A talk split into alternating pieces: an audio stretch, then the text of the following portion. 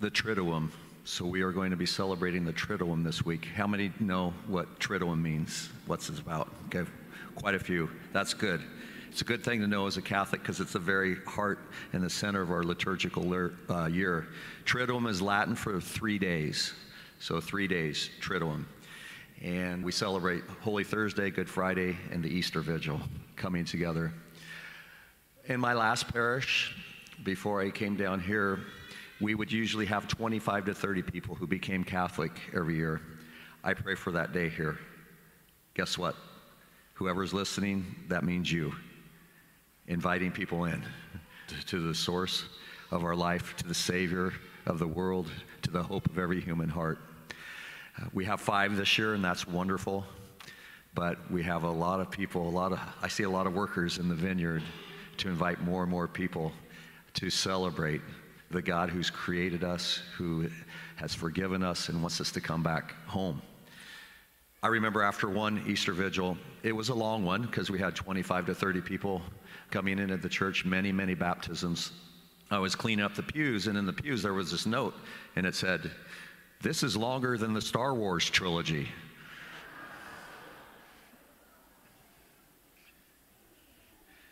We don't want to give God too much time, huh? I mean, you know, He's our Savior and our Lord and our Creator, but we are invited in. I want to talk about 2 processions today. There's 2 processions that were going on as we remember Jesus coming into Jerusalem and with the palms and the royal entrance and the Messiah's coming into the heart of the people. So the first one would be the peasant procession. That was Jesus, the peasants, the lowly coming in. Jesus riding in from the east down the Mount of Olives into Jerusalem. He came from a peasant town of Nazareth, and the people came down 100 miles south from Galilee to come to Jerusalem to honor him and to cheer him on. And his message was the kingdom of God. It was very different, quite the opposite of what the rain there and what the people were experiencing in Jerusalem. And then you have the imperial procession, and that was happening on the opposite side of the city. And that would be Pontius Pilate coming in and proclaiming the power of the empire. He would be representing the Roman governor at that time. Now you can imagine the pomp and circumstance of the imperial power, of the government, the one that ruled all the people in that province. It would be a very flaunting and a visual display and array. And it's kind of interesting, if we think about sin, how that just gets glorified and put up in our media and how things so often can be bad. But there would be a cavalry of soldiers coming in, foot soldiers, and horses, the leather, the armor, weapons, banners, golden eagles mounted on poles, sun shining on the metal and that gold, sounds of marching feet coming in, cracking leather, beating drums, and you can imagine that, the swirling dust. It was a spectacle. And not only was that imperial power displayed, but an imperial theology. The emperor was not simply the ruler of Rome, but he was the Son of God. He was considered God. So the inscriptions that were made of him were Son of God, Lord, Savior, the one who brought peace to the land and peace on earth. And this imperial procession could be misleading because they weren't there for honor or reverence. They weren't there to give their lives to this Jesus, this king. They were there to keep the masses down and to control what they were in control of, and that was the people, and to keep from riots breaking out. There was a lot of ego there in the imperial procession and in the imperial theology. Ego, edging God out. And our egos, friends, we know they will fight to the death not to change. Nothing is going to change me. Nothing's getting through my armor because it's me and I'm in control. I'm in power. Ego, determining. I'm going to determine. I'm going to determine what's going on out there, and I'm going to determine how my life goes. Controlling. I'm going to control other people, control other situations. and I'm going to disobey. I'm going to disobey my Creator and my Savior. But the peasant procession was the opposite. Though he was in the form of God, Jesus did not deem equality with God something to be grasped at. Jesus deliberately countered the imperial procession, that power and the glory of the violence of Pilate's procession on the other side of the city, and offered a new vision, that of the kingdom of God.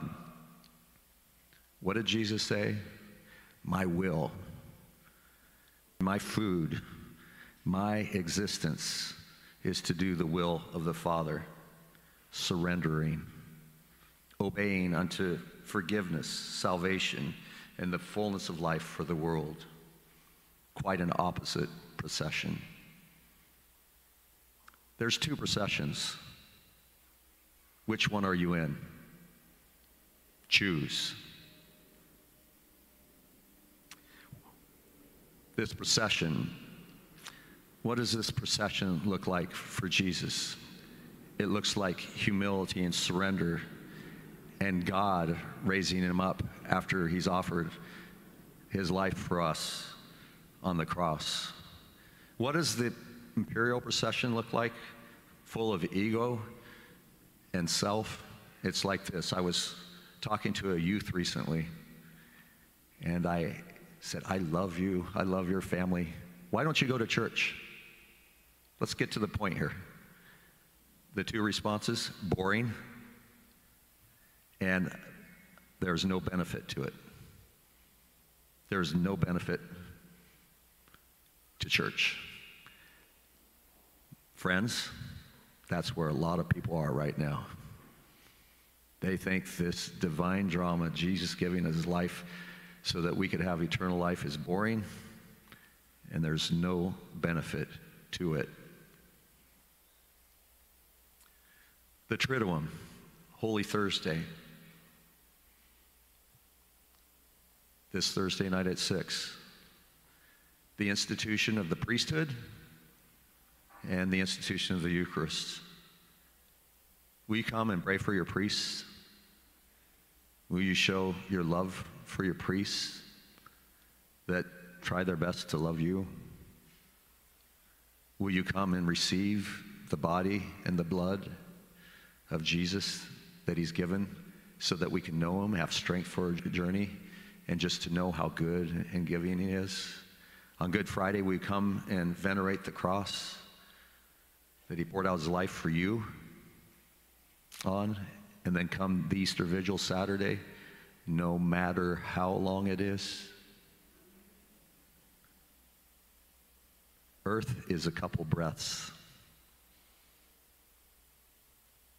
We're invited to eternal life. This is the invitation, and I just pray that you may pray about it. And I'll readily admit there's a lot of things I don't pray about, but I do want to pray about, because I just want to be with God today and tomorrow and forever, always. But I want you to pray about, well, maybe I've never been to the Triduum before. Okay, well, the invitation I'm inviting you now is come. And then our egos might flare up and say, no. This is what I do. I determine, I control. I say how this is going to be. But where is God in that? Where's the Holy Spirit in that? There are two processions. Which one are you in? Choose. If the Holy Spirit on one hand it is calling one thing and our behavior is different than that, then one of them has to go. One of them has to go. Either we will throw out the Holy Spirit and disregard God's call to fullness of life, or we will invite the Holy Spirit in, and he will change our answers, and he will change our direction. And God will come and lift us up. Jesus sought communion with the Father, and he was given that communion And he gave us that communion he had with the Father in his body and blood. And that's what he wants to do for us. And that's the procession of the peasants. That's the procession of people who will humble themselves and listen to the Holy Spirit. Now, if we think about this logically, the invitation to come to Holy Thursday, Good Friday, and Holy Saturday, what do you think God would be calling you to? Would he be calling you to something else that's greater, that's more lasting, that's going to fulfill us? So I invite you to pray about that. And my only prayer for you is that it won't be your answer, whether you come Thursday, Friday, or Saturday. I pray that it will be the Holy Spirit's answer, that you will pray and let the Holy Spirit tell you what to do, and let God bring you into communion. What are you running after now? How are you trying to achieve that? And you can't. You can't determine that. It's already been determined for you. We just need to come and open our hearts as a peasant, just like Jesus, crying out to the Father. And what did the Father do? Gave him everything. And that's no less the offer for us. That's the invitation. I invite you to pray about that, and I invite you to invite other people to come to Holy Thursday, Good Friday, Easter Vigil, Easter Sunday. As a church, really, we can look at it. You come in here and we come in here this morning. You're in one or two processions. You're in the imperial procession that has very little to do with God and has thrown him off to the side. Or we come into the peasant procession with Jesus, opening our hearts wide and available for him. That's what this is about. There are two processions. Which one are you in? For every decision, not just the Triduum, but every decision. Which one are you in? Choose.